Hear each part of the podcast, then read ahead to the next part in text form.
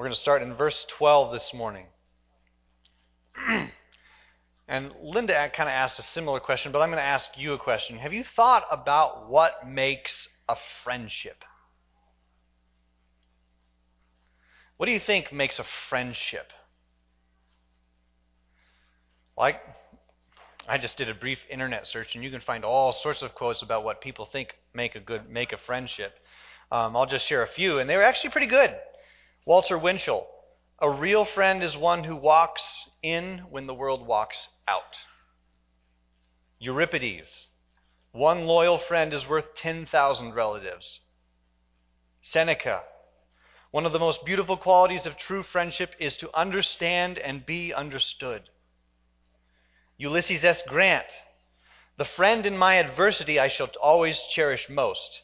I can better trust those who help to relieve the gloom of my dark hours than those who are so ready to enjoy with me the sunshine of my prosperity. And I like this one Bill Watterson, the creator of Calvin and Hobbes, two close friends. Things are never quite as scary when you've got a best friend. there's something underneath all those, I think. And what makes a friendship, foundationally, what makes a friendship? It's love. Not kind of like, not romantic relationships, but friendship. There's love. Because we may say we like our friends, and I'm not talking about like the Facebook kind of like, that's so superficial. But true friends are bound together by love. So here's a question. When you heard those quotes, and hopefully you found them, them helpful or good, when you heard those quotes about friendship, was one of the first groups of people that you thought of when you thought of friendship Did the first people to come to mind, were they the people of this church?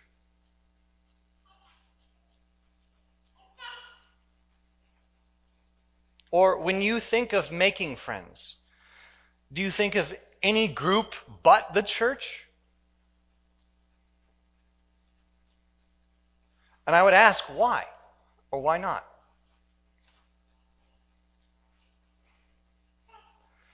I think sometimes the reality is that many that the church can sometimes paint a bad picture. And we don't think about people in the church as friends bound by love.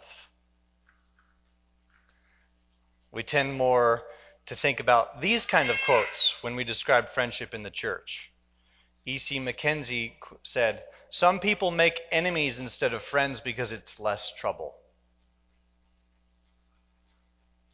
Or maybe this Eskimo proverb fits. You never really know your friends from your enemies until the ice breaks. And it tends to break a lot if the church is doing what she's supposed to do. How are we to view each other in the church? How are we to view, view brothers and sisters in Christ? Do we simply sit side by side in the pews on Sunday morning and periodically check our Jesus box? All the, all the meanwhile hating or ignoring each other? Or do we live side or do we live side by side and face to face? Filled with Jesus' love showing a greater love than the world can ever give to someone who is with us, with whom the only commonality we might share with them is Jesus. How do we view each other? Well, let's listen to Christ this morning and see what he has to say on this. Would you please stand? Hopefully, you've gotten there to John chapter 15. We're going to start in verse 12, go all the way through verse 17.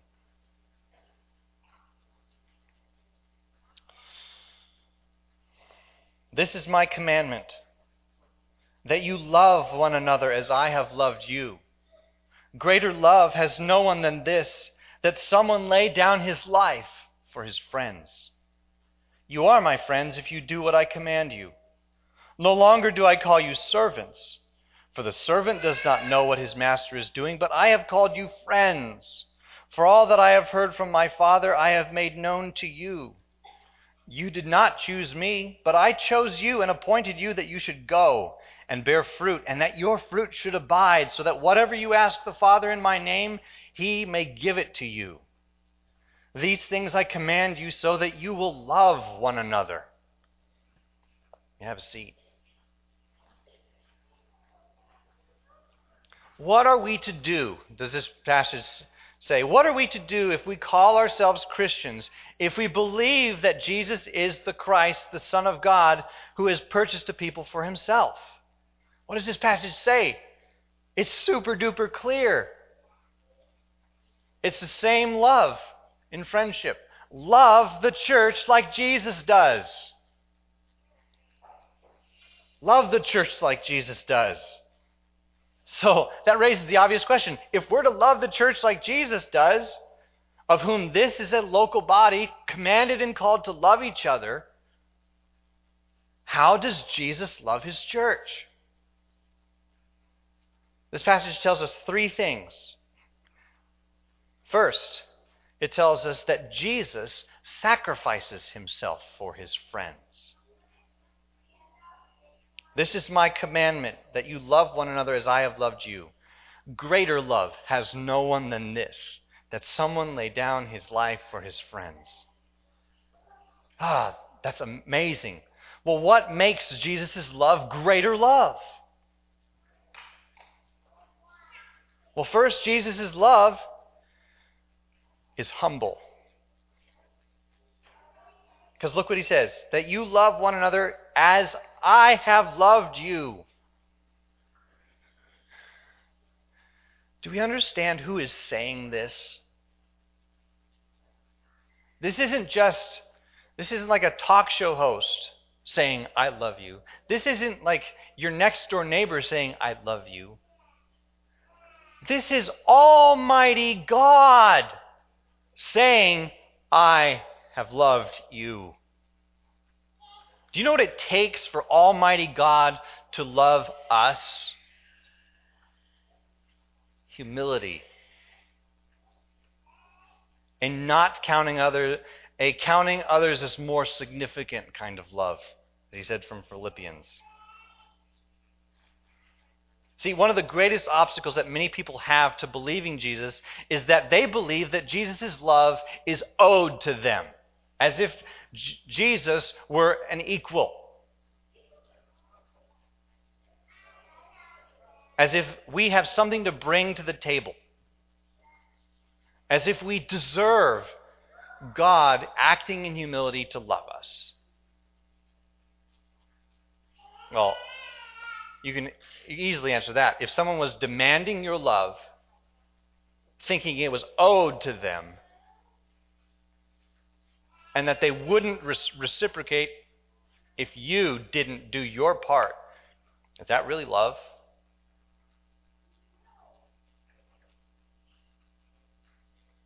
Actually, Scripture says that we, des- we don't deserve love, we deserve the opposite. We deserve His wrath. Why? Because we took His love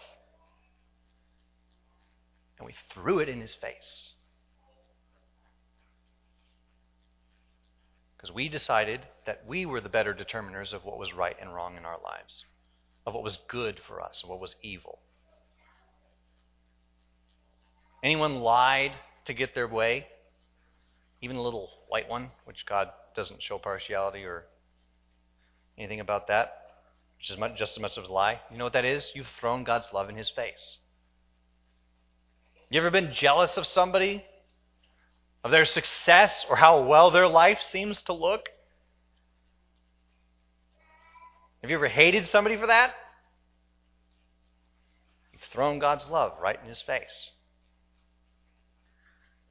You ever lusted after a woman or a man, turning one of God's image bearers into an object for pleasure? You've thrown God's love in his face. You ever failed to love the Lord your God with all your soul, all your heart, all your mind, all your strength as He's commanded? yep, you've thrown God's love in His face. We all have. We don't deserve His love. But what happens? God condescends with the gospel, His Son, to say, I do love you.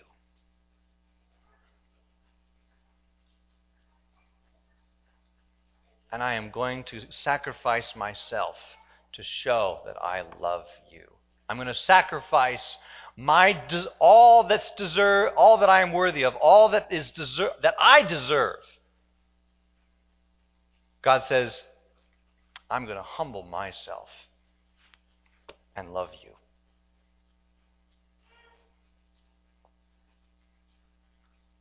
And second, because that leads to how does he show that humble love, is Jesus' love is sacrificial. Greater love, he says, has no one than this, that someone lay down his life for his friends.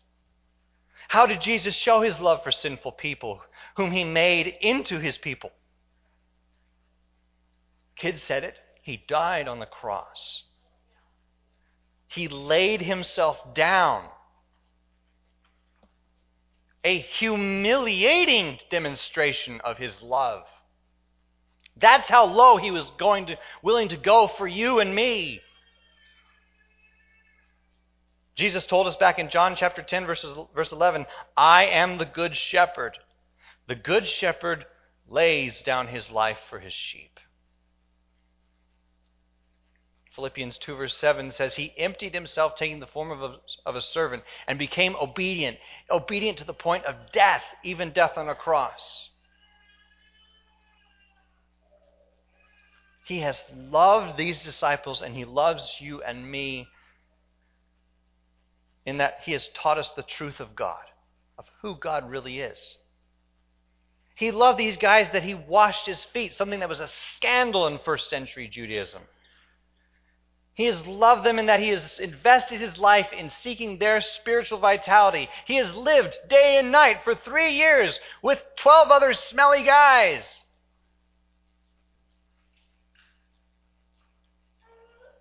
And he, because he has done this for his friends, brothers and sisters in Christ, you and me who trust the Lord, we're to love people in a sac- we're to love each other in a sacrificial way. And thirdly, Jesus' love is not only humble and sacrificial, it's believable. I'm going to hone in on three words at the end of verse 13 for his friends. We live in a day where it seems a lot of relationships are about what I can get out of them. And I confess, I'm as guilty as anybody with that. And when I can't get anything else out, the relationship ends or shrivels, or we move on.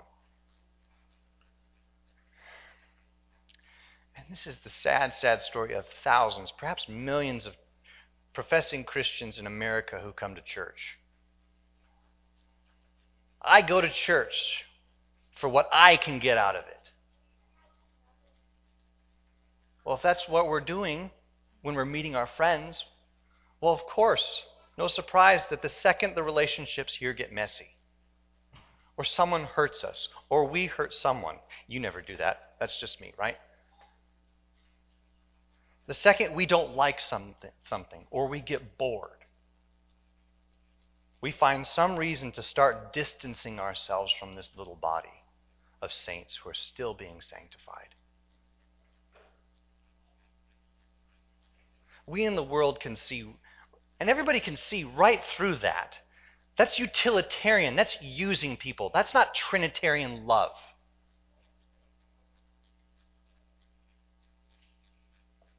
Trinitarian love is this. Verse 13 for his friends. That means he's after their good. And he does this most profoundly by substituting himself in our place on the cross for our sakes. It was literally for us because we could not pay for our sins. We could not appease God's wrath, but He could, and He did for us. And that's what Romans 8, verse 28 means.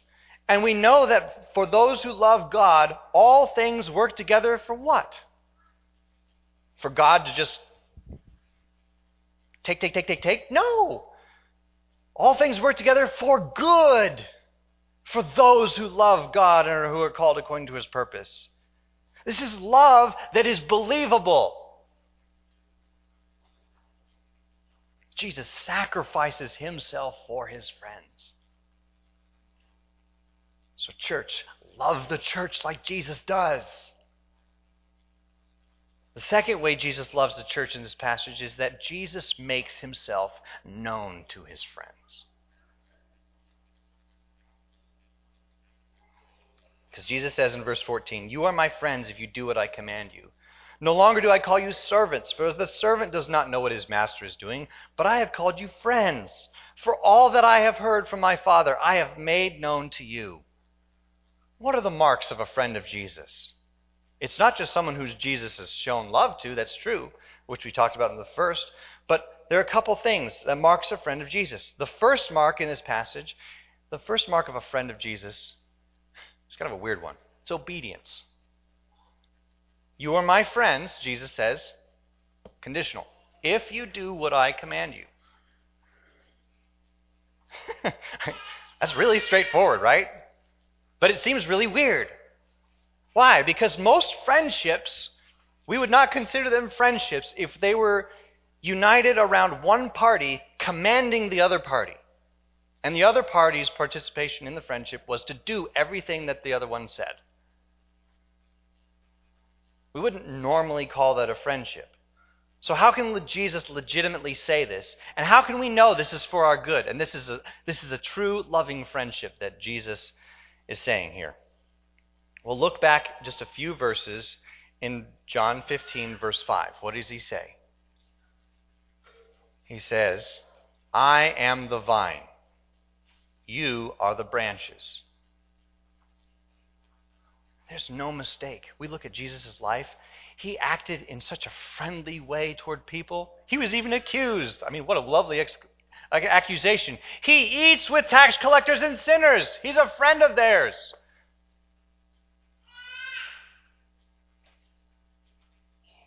And Jesus is calling these guys his friends. But the reality is, is this is the one relationship where being a friend of Jesus does not mean that we're suddenly equal to Jesus. Because who is Jesus? He is still uniquely the Son of God in the flesh. He is King of kings and Lord of lords. And there is no one, no one else who can sit in that spot. And from the beginning, God is our creator. Jesus is our creator, not a fellow creature. And it has always been this way. So when he humbles himself and enters into creation, he still gets to call the shots. Why? Because he's God. And that's a good thing because God is the essence of good. So if we are trusting Him, obeying what He says because we believe Him, we are considered friends of His by Him. There's no greater authority. You want to talk about what someone saying something true about you? If Jesus says, You are my friend, you are His friend. That's incredible. So here's the question then How do we know what to obey? We want to be a friend of Jesus. We want to obey his commands. How do we know to obey? And how do we know the character of the one we're obeying? I've said some things and made some assumptions that you guys know what the character who the character of God is. How do we know the character of the one who we're obeying? How do we learn to love? that's the second mark of a friend of Jesus. The second mark of a friend of Jesus is awareness. Because he says in verse 15, he says, No longer do I call you servants, for the servant does not know what his master is doing. But I have called you friends, for all that I have heard from my Father I have made known to you. Now, this awareness is not simply, yeah, we have some information. No, this is what Scripture calls revelation. And this is what theologians call special revelation, where God makes himself known to us in a saving way. Isn't that, isn't that incredible? That the God of the universe, who owes us nothing, chose to speak to us, to tell us he loves us and has made a way for us to live with him.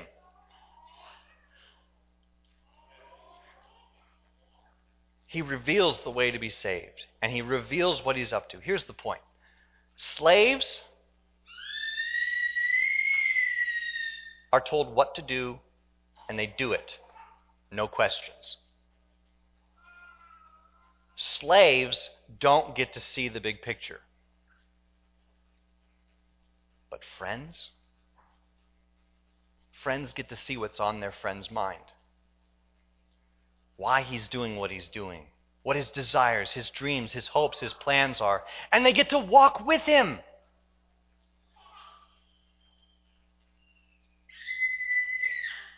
Friends share each other's hopes and dreams, and for us as finite creatures, we even share our fears and discouragements. And Jesus even does that when he is troubled. And he was, because he was headed to the cross. God wants us to know what He's up to. And it's even more amazing than that. Not just a little bit of it, but He wants us to know the whole thing. Because He says, All that, my fa- all that I have heard from my Father, I have made known to you. Why does He do this? Let this sink in. Because His church is filled with His friends. And he wants his friends to know him. If you know Jesus as the Son of God who rescued you from slavery to sin and is for your joy, you can see that back in verse 11, it's way easier to want to obey God and obey God than some God who is keeping back secrets from you. This is not some cult where there's secret knowledge. No, Jesus has made known everything that he told the fa- that Father told him. He is teaching you and me what love is and how to love. So, are we like this toward one another, church? Do we dare share our hopes, dreams, and desires with each other?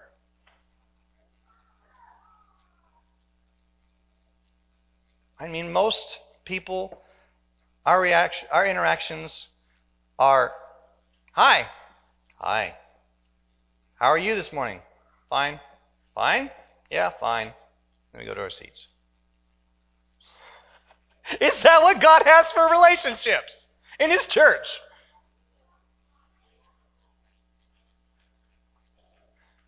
Do we dare let each other know how God has been using Scripture in our lives that week? It seems like we are the most socially awkward people when it comes to the Bible, which is for us.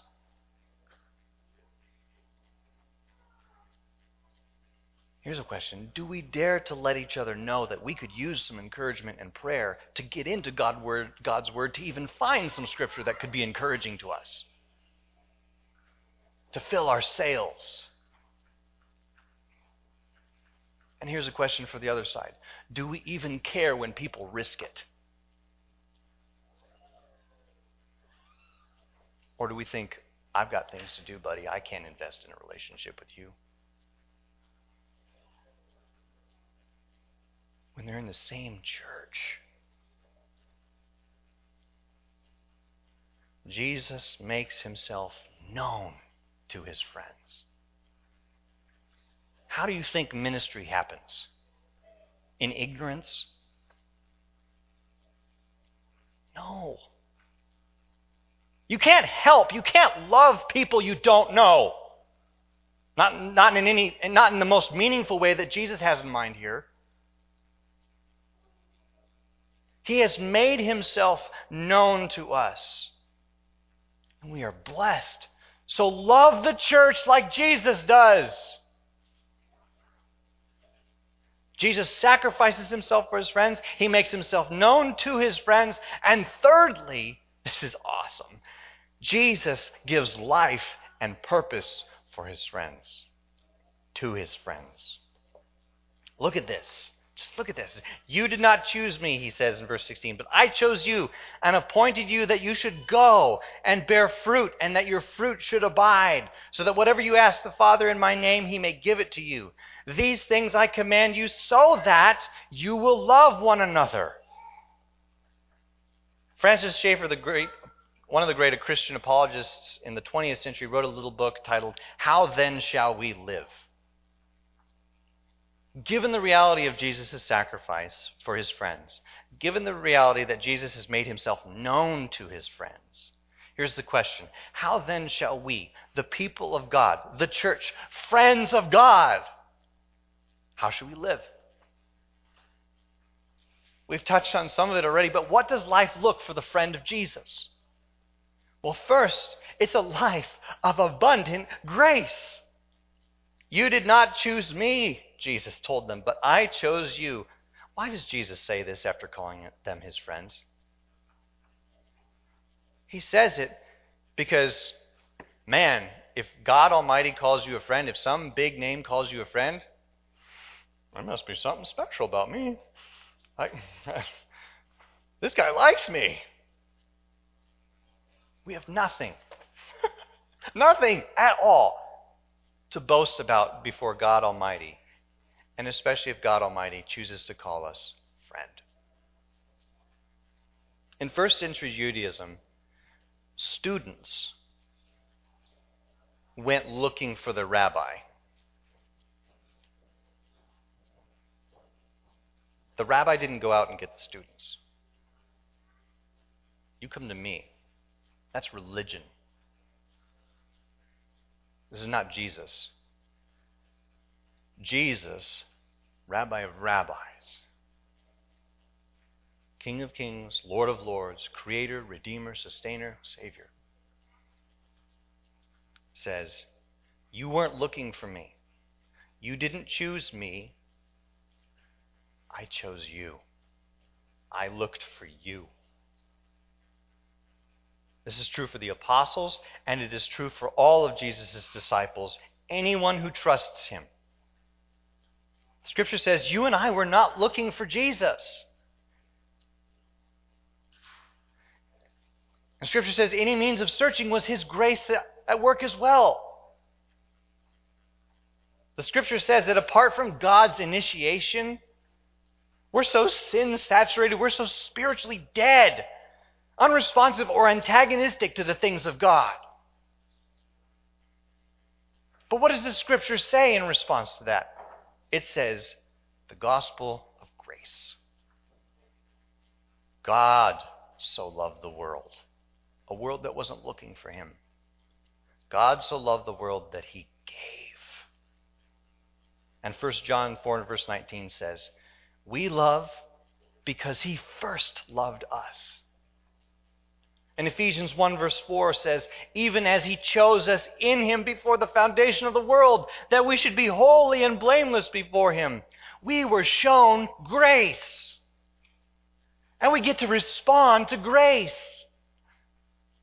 The friend of Jesus' life is a life of grace. This should blow us away. God showing us grace.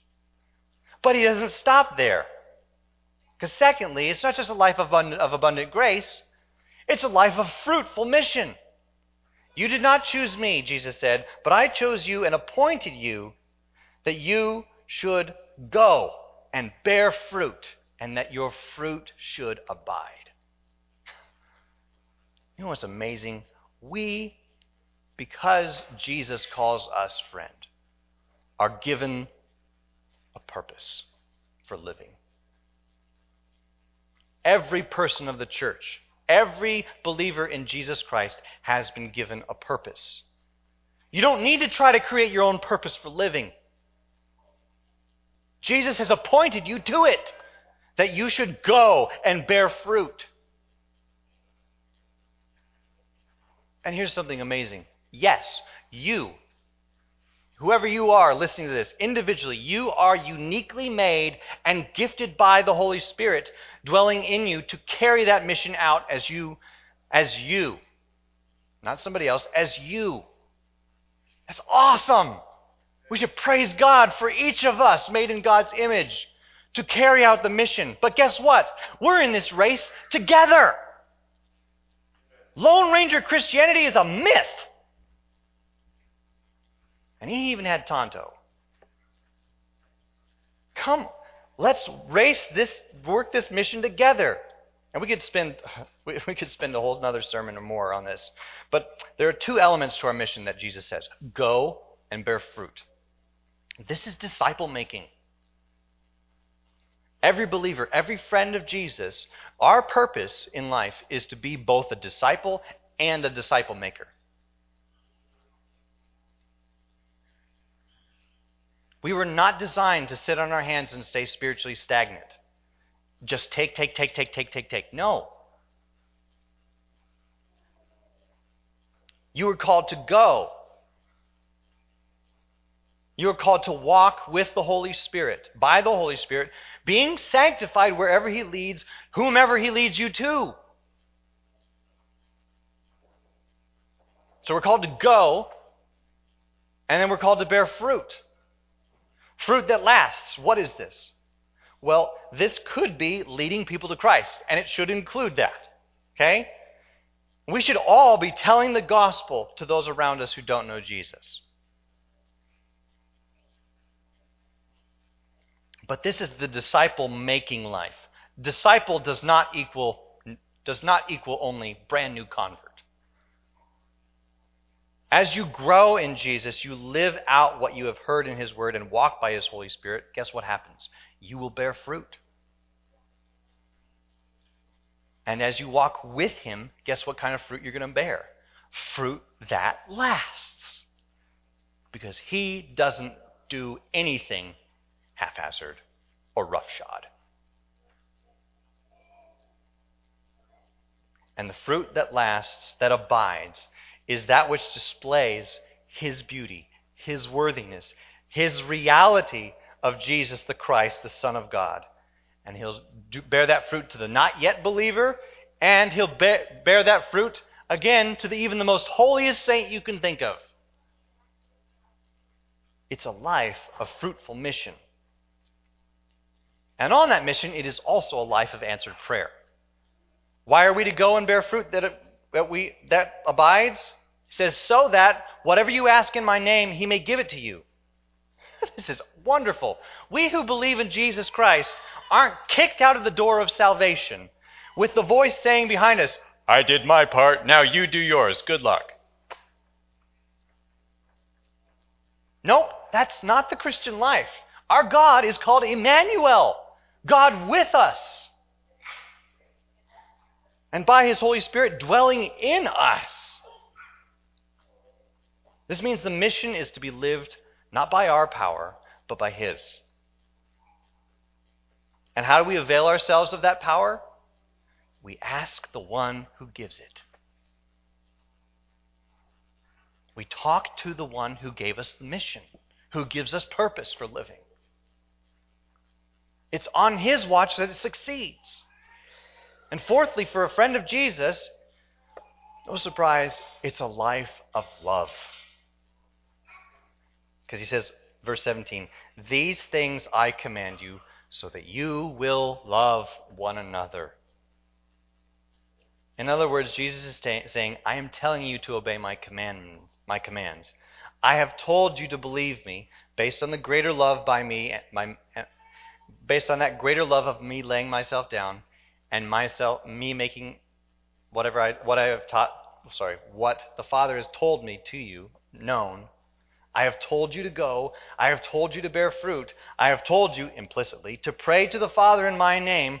Why does he do all this? So that you will love a brother and sister in Christ like a friend even when their sin makes them perhaps the most unlovable person.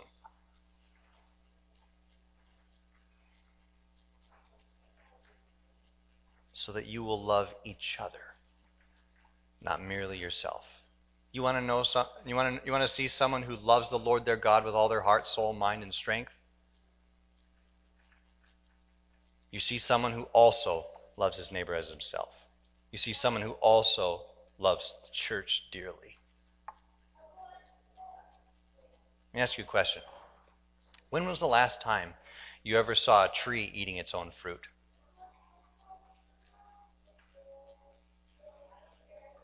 My neighbors have a peach tree. And I looked at that tree during the day, and I've looked at that tree during the night, and never once did I see it reach its branches into some mouth, and never once did I hear the juicy bite of a peach from it. I've seen my neighbors pick some, though. And we've been blessed to eat some. It's delicious. The fruit isn't made for the tree that grows it, the fruit is for others to enjoy. The fruit of Jesus' love we bear for others is for them to be blessed, for them to be built up for them to be spiritually nourished by the Holy Spirit working in us and through us, however feeble we might think that is. The fruit we bear is for each other's maturity and vitality, to encourage one another, to walk alongside one another through trials of every sort and kind. It's for rejoicing with those who rejoice, for weeping with those who weep. It's for being it's being for someone as Jesus is for them when they need healing. It's for helping each other stand on the ground of truth when all of life seems chaos and lies. It's for disma- helping each other dismantle falsehood. It's for calling each other to run to Christ, not to distraction and sin. It's for staying and loving the at times messy body of Christ when she's being sanctified and washed in the word of truth. Jesus didn't stay away when his bride was headed to hell. He came and rescued. He loved. He gives life and purpose to his friends. So, church, love the church like Jesus loves her.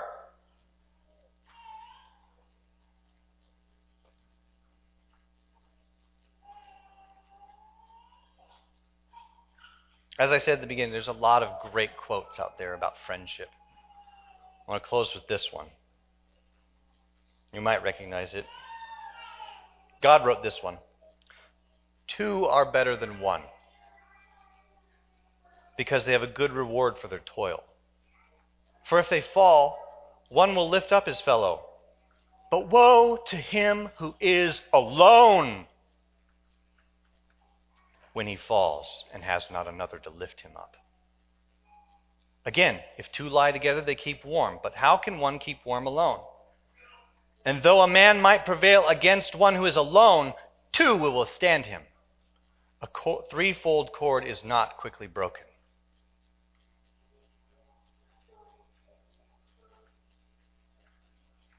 God calls you, Christian, a friend. And He calls you to be a friend to His friends. How do we view others in the church? How do we view our brothers and sisters in Christ? Well, how about as fellow friends of our Lord and Savior, who loved and loves us? who sacrificed himself for his friends, who makes himself known to his friends, and who gives us life and purpose as his friends.